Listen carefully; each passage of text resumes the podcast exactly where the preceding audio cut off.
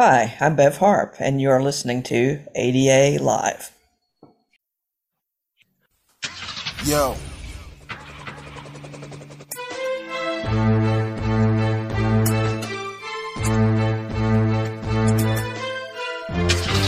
All right, let's roll. Let's go.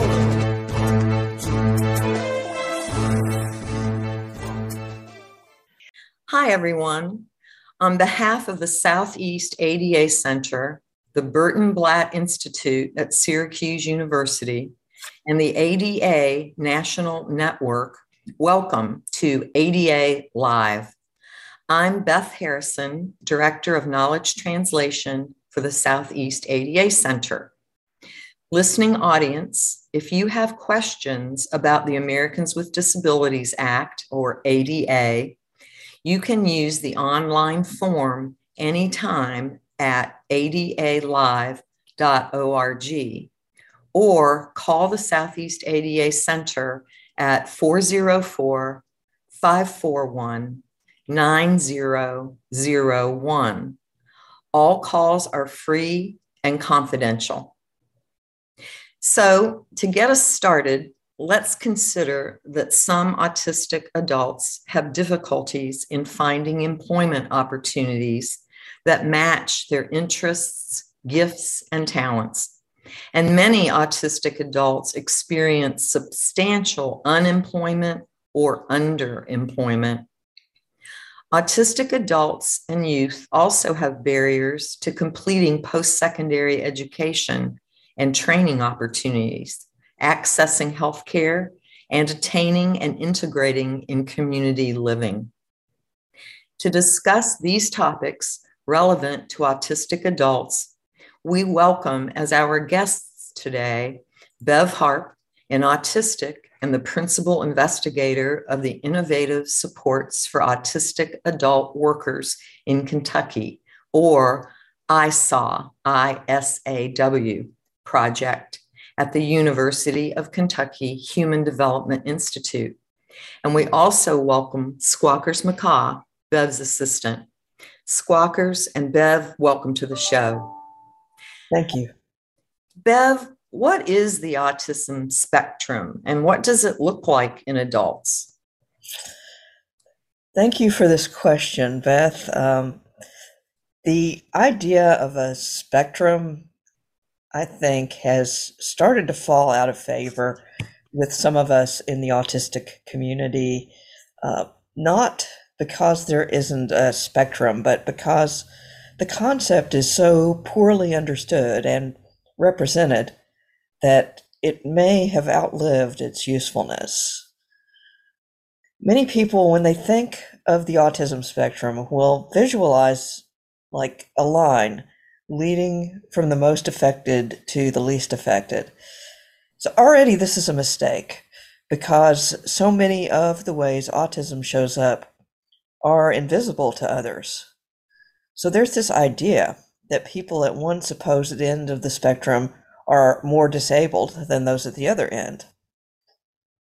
When you're a person who can almost pass for normal, quote unquote, uh, on a good day, then a lot of is expected of you. If you look and behave mostly like everyone else, then it's generally assumed that you can do most of the things in the same ways that most people do. People with higher support needs, those who may have an intellectual disability or other uh, conditions that commonly co occur with autism, people who don't speak and haven't found a reliable means of communication with others uh, face a lot of barriers. And these barriers are fairly obvious and easy to identify. For those of us that speak, attend college, work full time, uh, all of that sort of thing, people don't see our struggles. So, my friend can't understand why I can only stay at her party for half an hour because she can't really imagine how exhausted I am from trying to play a role all day, uh, from the constant sensory bombardments that come with being autistic. My coworkers might not recognize that I'm trying really hard to be included in a conversation, but can't tell when it's a good time to speak. So I can only choose between interrupting or not participating at all. Or my boss might be irritated by me asking the same question repeatedly. So we are called antisocial and rude and annoying, whereas someone with a more visible uh, disability wouldn't be held to that same standard. Meanwhile, we're working so hard to keep our heads above water that we burn out or our mental health suffers. So, back to the spectrum concept. I recommend Matt Lowry's um, spectrum model that can be found at his website. That is Matt Lowry LLP or M A T T L O W R Y L L P dot com. Uh, uh, also, Rebecca Burgess did an earlier but not quite as detailed version, which can be found on the Art of Autism website. Now, each of these models depicts a spectrum that is multidimensional and nuanced. You can use them to map anyone's strengths and needs in a very detailed sort of way. Uh, looking at Dr. Lowry's model, there are nine areas of interest noted, and you can take each one of these and it breaks down each category. For example, under communication differences, you have echolalia, scripting, eye contact, body language, and a few others. And each one of these points can be graphed to show you how strongly each one manifests in this particular person you can ask, where are they on the spectrum of using eye contact? How far from the norm is their body language? And by thinking about each trait individually, we now have useful information to understand this individual. This view of the spectrum lets you actually see the person's needs instead of assuming, for example, that, you know, since Joe has an intellectual disability in addition to autism, and he doesn't speak yet at six. Well, that means that he should receive this particular type of therapy, right? When you compare the two approaches, it's obvious how little sense it makes to form decisions based on just a few factors, like someone's measured IQ and speaking ability, or just based on certain behaviors you can observe from the outside. So when someone asks, uh, where on the spectrum is Joe? Because people like to ask that question uh, as if the spectrum were a, a physical place. But I can show you uh, that look, look, he's really strong here and here, and he needs some support here, and he needs a lot of support in these specific areas. Uh, so it's actually useful. Thank you, Bev. I did not know about that model, and I'd never thought about looking at certain characteristics individually, but that makes a whole lot of sense. Why do autistic adults have trouble finding employment? A lot of it is just that autism is so very poorly understood. Stigma plays a big part in it, uh, and some of that has come from intentionally negative portrayals presented by autism charities over the past couple of decades. There are organizations that have done a lot of damage by promoting the idea that autism is a burden and it would be better if there were not autistic people at all. Then there are organizations too that are determined to separate us using functioning labels uh, because there's this belief that autism is only autism if it looks a certain way, right? So some people would not count it as autism unless it was like all the traits that I know of as autism, plus, you know, a few additional disabilities, maybe intellectual disability, uh, seizures, uh, something like that. And the person would be usually minimally speaking to non speaking, right? In my view, it's not their autism that's different from mine, it's the types of co occurring conditions we have and I have quite a few of those, but they are not visible for the most part until I'm in a meltdown. And They do make aspects of my life very challenging, but as long as I don't make things difficult for the people around me, they stay invisible. When people talk about someone being high functioning, low functioning, level two, whatever, they're talking about how the person's autism is experienced by others, not how it affects the autistic person's quality of life. Sometimes when I say this, people take it to mean that I don't understand or respect that some people have more urgent and widespread support needs, that there are people who need supports 24 7. Of course, I do understand this, and I fully support all autistic people having all of the resources they need to thrive. I just don't believe that the differences can be attributed to a different uh, type or brand of autism there are many, many ways for an autistic brain to be configured, whereas neurotypical brains are all pretty similar to one another. It might even be more reasonable to say that there are hundreds of thousands of types of autism than to say that there are two or three types. Anyway, I'm off track again. Finding employment is hard because autism is poorly understood. Uh, and this is the same story that you'll hear over and over again from job seekers. They have a good solid resume, they get interviewed fairly easily, but then they never get called back for that second interview. Uh, after 10, 20, 50, 100 interviews, they never get a call back. In spite of the fact that they might even sometimes be the most qualified candidate. And the reason is that in the interview, they might not make eye contact or they may not know how to answer an ambiguous question. Or just in the interviewer's eyes, there's just something a little off. They're not sure what it is, but they're not entirely comfortable with us.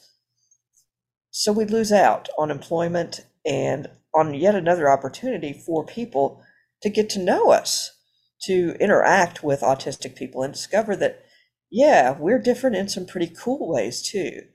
And to see that we can bring something to the table that they maybe didn't even realize they were missing. Um, the way kids with disabilities are separated from non disabled kids in school is another contributing factor for this. We grow up not knowing each other. Where are they going to learn that, hey, autistic people are awesome, or kids with intellectual disabilities aren't dumb, they are intelligent, sometimes highly intelligent, in ways that our society just doesn't value much. So, to answer your question, I think it is a combination of not knowing on one hand and also maybe having taken in some misinformation about autism. What we're trying to do with ISAW, Innovative Supports for Autistic Workers, is to make sure that employers have access to accurate information that they understand what autism is and what it isn't. They understand why we do some of the things we do and how to make communications easier. We talk about better interview strategies and how to help autistic employees understand the unwritten and unspoken rules of the workplace without shaming them or demanding compliance with things that don't really matter to the job. I want employers to know that we are here to support them and the employee. We love doing consultations and troubleshooting, helping autistic and non autistic people understand each other is one of my favorite things to do. Thanks, Bev. Your comment about it being a combination of not knowing and misinformation and that's a, a bad combo to keep that keeps us really from getting to know one another. I've heard the term masking. What does that mean in terms of autistic adult employees and what is the impact of it? Well first of all it doesn't have anything to do with masking up for a virus. Um, I, I had one person contact me uh, because we did an infographic on masking, and uh, this person was very concerned that we were encouraging people not to wear a physical mask uh, during the worst of COVID, which uh, they just didn't really read the infographic, uh, and so there was a little confusion. But masking is when we act as neurotypical as possible in order to avoid criticism or bullying or to keep a job or whatever it is we're not allowed to do as our autistic selves. The mask is constructed over years as a response to repeated rejection. It can be conscious or unconscious or a combination of both. If I'm in a situation where I know it is extra dangerous to be different, then I might pay more attention to the way that I move. Be sure not to squawk or make other animal sounds. Try not to fidget, fake eye contact, laugh at the joke that isn't funny. But there's also the things that were trained out of me long before I understood I was autistic. Because autism is so misunderstood and has been so vilified, many autistic kids are sent to therapies where they're discouraged from things like hand flapping and echolalia, which is uh, repeating the same phrase over and over again. That's not a good thing because stims, we call them uh, stims, short for self stimulatory behavior, which is the clinical way of saying that flapping your hands, rocking in your seat, pacing, those sorts of things. Um, but those are the things that we do to self regulate. So now I might be able to stay at the party a little longer if I can get regulated. So echolalia is real communication. And sometimes it's the best we can do. And you know, if a person keeps doing their best and giving you the communication in the way that they can, and you're not accepting that, um, you're not paying attention to what is being communicated, then it becomes much harder for that person to continue making efforts to do it the way that you would like them to do it. Also, not everyone can mask. If you show that you can, then you are expected to do it all the time. And this can lead to a very hollow feeling life the feeling that, oh, nobody really knows me. And if they did, they would judge me as unacceptable. Some of the consequences of long term masking are increased depression and anxiety, and decreased self esteem. We need to think about this seriously before deciding that autistic kids would be better off if they acted more neurotypically. Sometimes we can't unmask at work or school, and we have to weigh these potential mental health consequences against the possibility of losing a job. And it can feel so hopeless because even with these efforts, a lot of time the autistic person is still being judged because you know what? We are still autistic. And no matter how we may try, the mask is going to slip. It's not going to cover everything. People instinctively know that something is different. And sometimes sometimes it's worse if they can't put a name on it or relate it to something they know. This reminds me a little bit about of code switching, just not allowing people to be their authentic selves, um, and how how sad that is, really. Yeah. And you've mentioned neurodiversity and neurotypical. Could you talk a little bit about what neurodiversity means? Neurodiversity is at the core of it just the simple fact that there are different types of brains that need different approaches to learning and to working. And this is actually a good thing.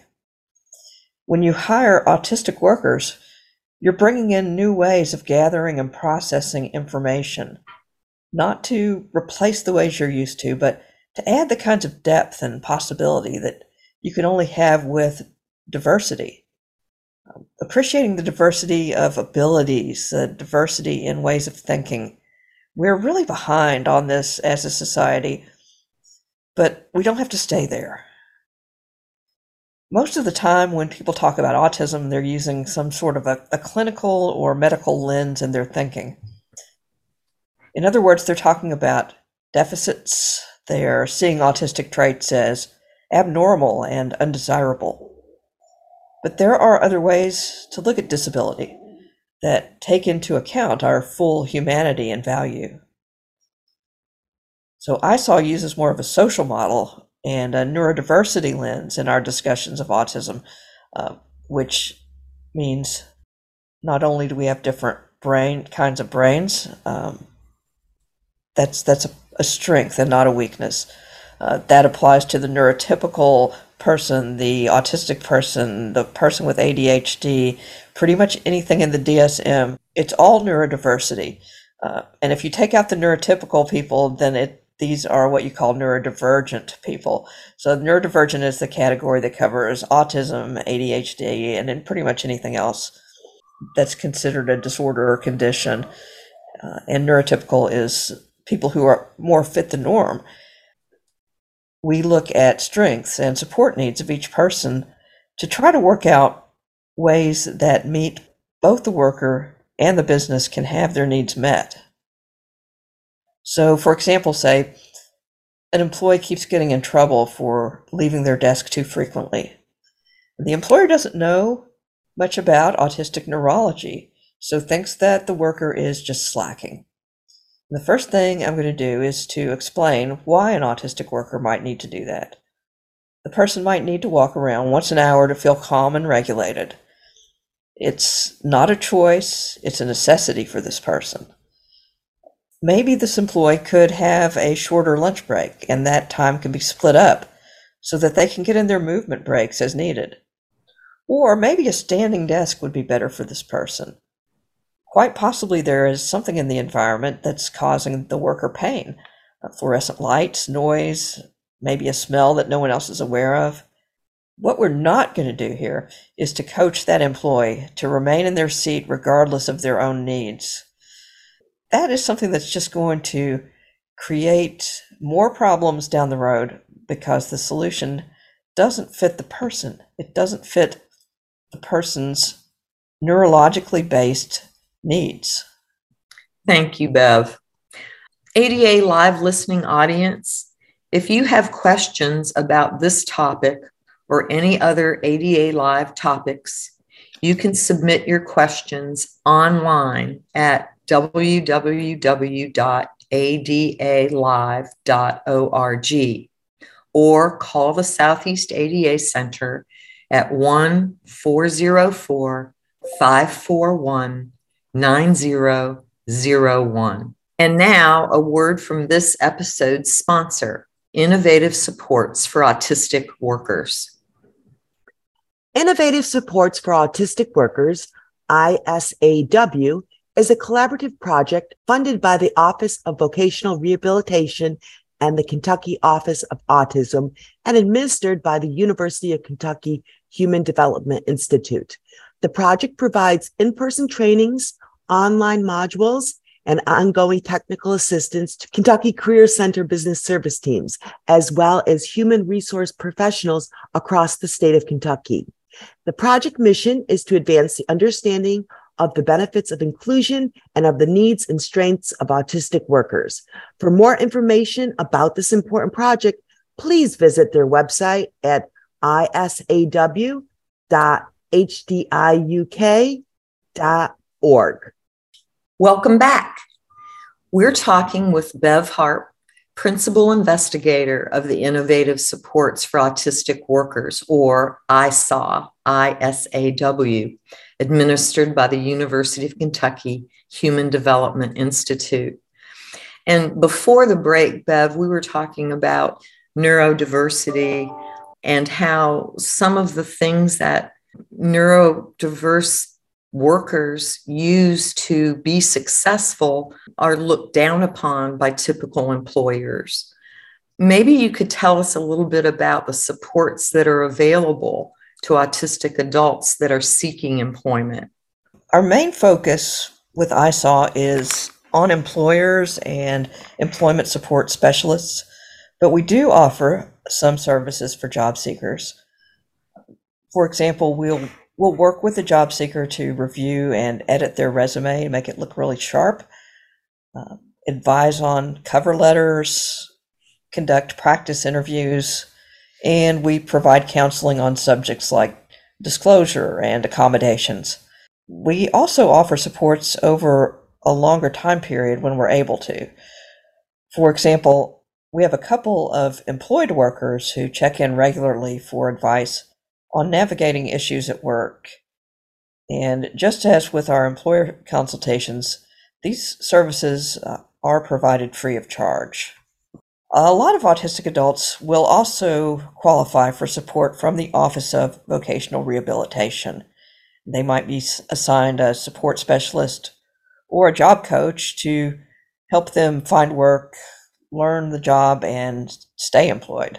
You know, I was thinking back many moons ago when I was a job coach, and oftentimes the folks that I was working with would want to come back in when there was a new employer or a, a, a, supervisor changed or that kind of thing. So, having that ongoing consultation and being there for the worker when those changes are inevitably going to occur is, is very important.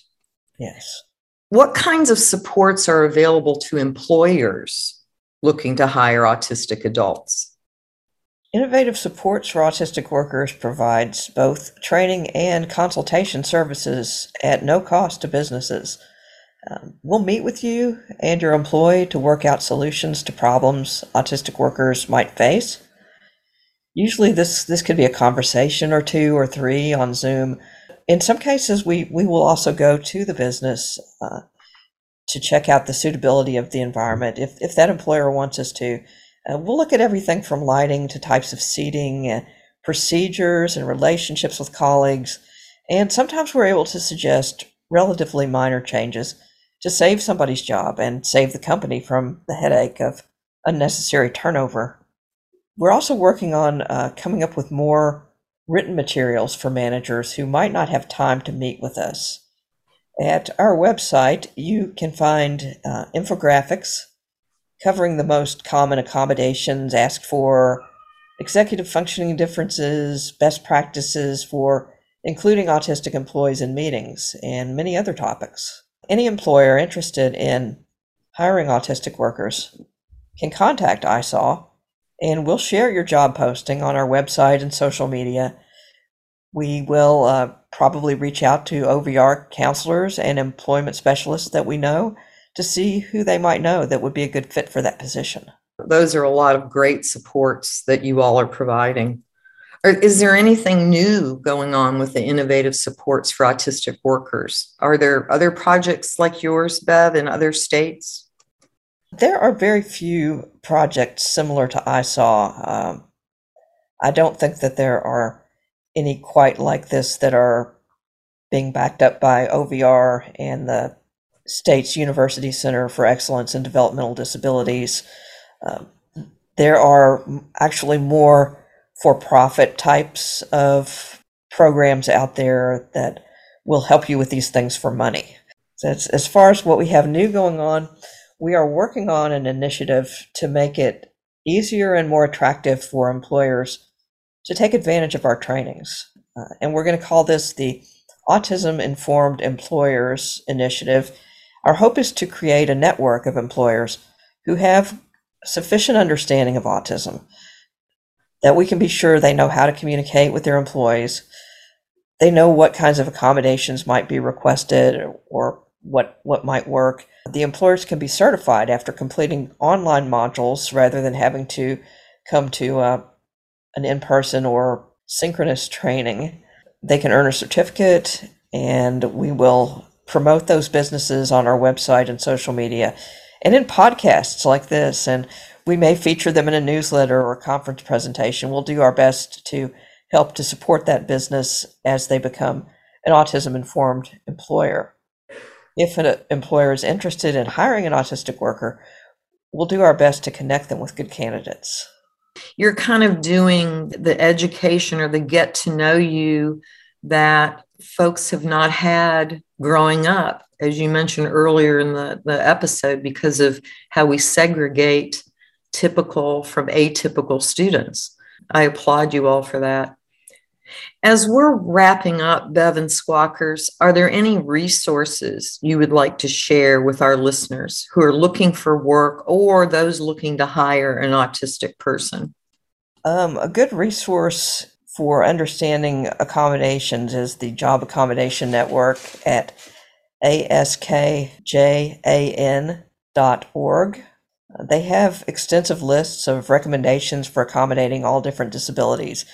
So even if you don't find what you're looking for, either as a, a job seeker or employee who is going to be asking for accommodations, or as an employer who's just looking for to see what people have done in the past, uh, you're probably going to come away with some some good ideas that might work for you or for your business.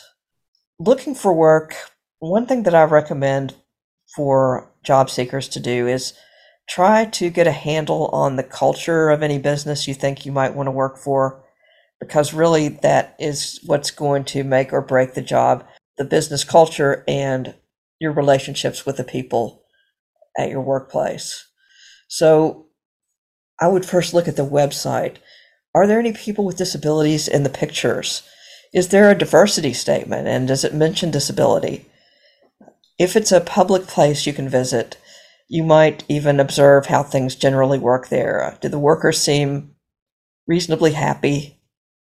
If you see a manager or a supervisor, are they being respectful toward the staff? Uh, the last thing you want is to get the job and then find out that it's not really a good fit for you. For employers who would like to hire autistic workers, it wouldn't be a bad idea to contact Innovative Supports for Autistic Workers, or ISAW. We're not an employment agency, but we do have a network of contacts who will help spread the word that you're hiring. So be sure to visit ISAW, I-S-A-W dot hdiuk.org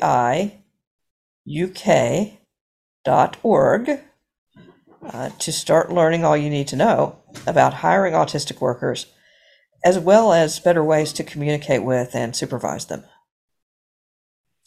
Bev and Squawkers, thank you so much for sharing this valuable information. It really, there are a lot of supports out there for those seeking employment and those wishing to hire. And I'm so excited that you all have this project because it's doing very, very important work. So squawk on, Bev and squawkers. And thanks again. Listeners, you can access all ADA live episodes with archived audio, accessible transcripts, and resources on our website at adalive.org listen to the SoundCloud ADA Live channel at soundcloud.com slash ADA Live. Download ADA Live to your mobile device and your podcast app by searching for ADA Live. Have questions about the Americans with Disabilities Act? Use the online form anytime at adalive.org or contact your regional ADA center at 1 800 949 4232. All calls are free and confidential. ADA Live is a program of the Southeast ADA Center, the Burton Blatt Institute at Syracuse University, and a collaboration with Disability Inclusive Employment Policy Rehabilitation Research and Training Center. Our producer is Celestia Ohrazda with Beth Miller Harrison, Mary Morter, Marcia Schwanke, Chase Coleman, and Barry Whaley. Our music is from Four Wheel City, the movement for improvement. We also invite you to tune in to our companion podcast, Disability Rights Today for in depth discussions on important court cases that shape disability rights and the Americans with Disabilities Act. Learn more and listen at disabilityrightstoday.org. See you next episode.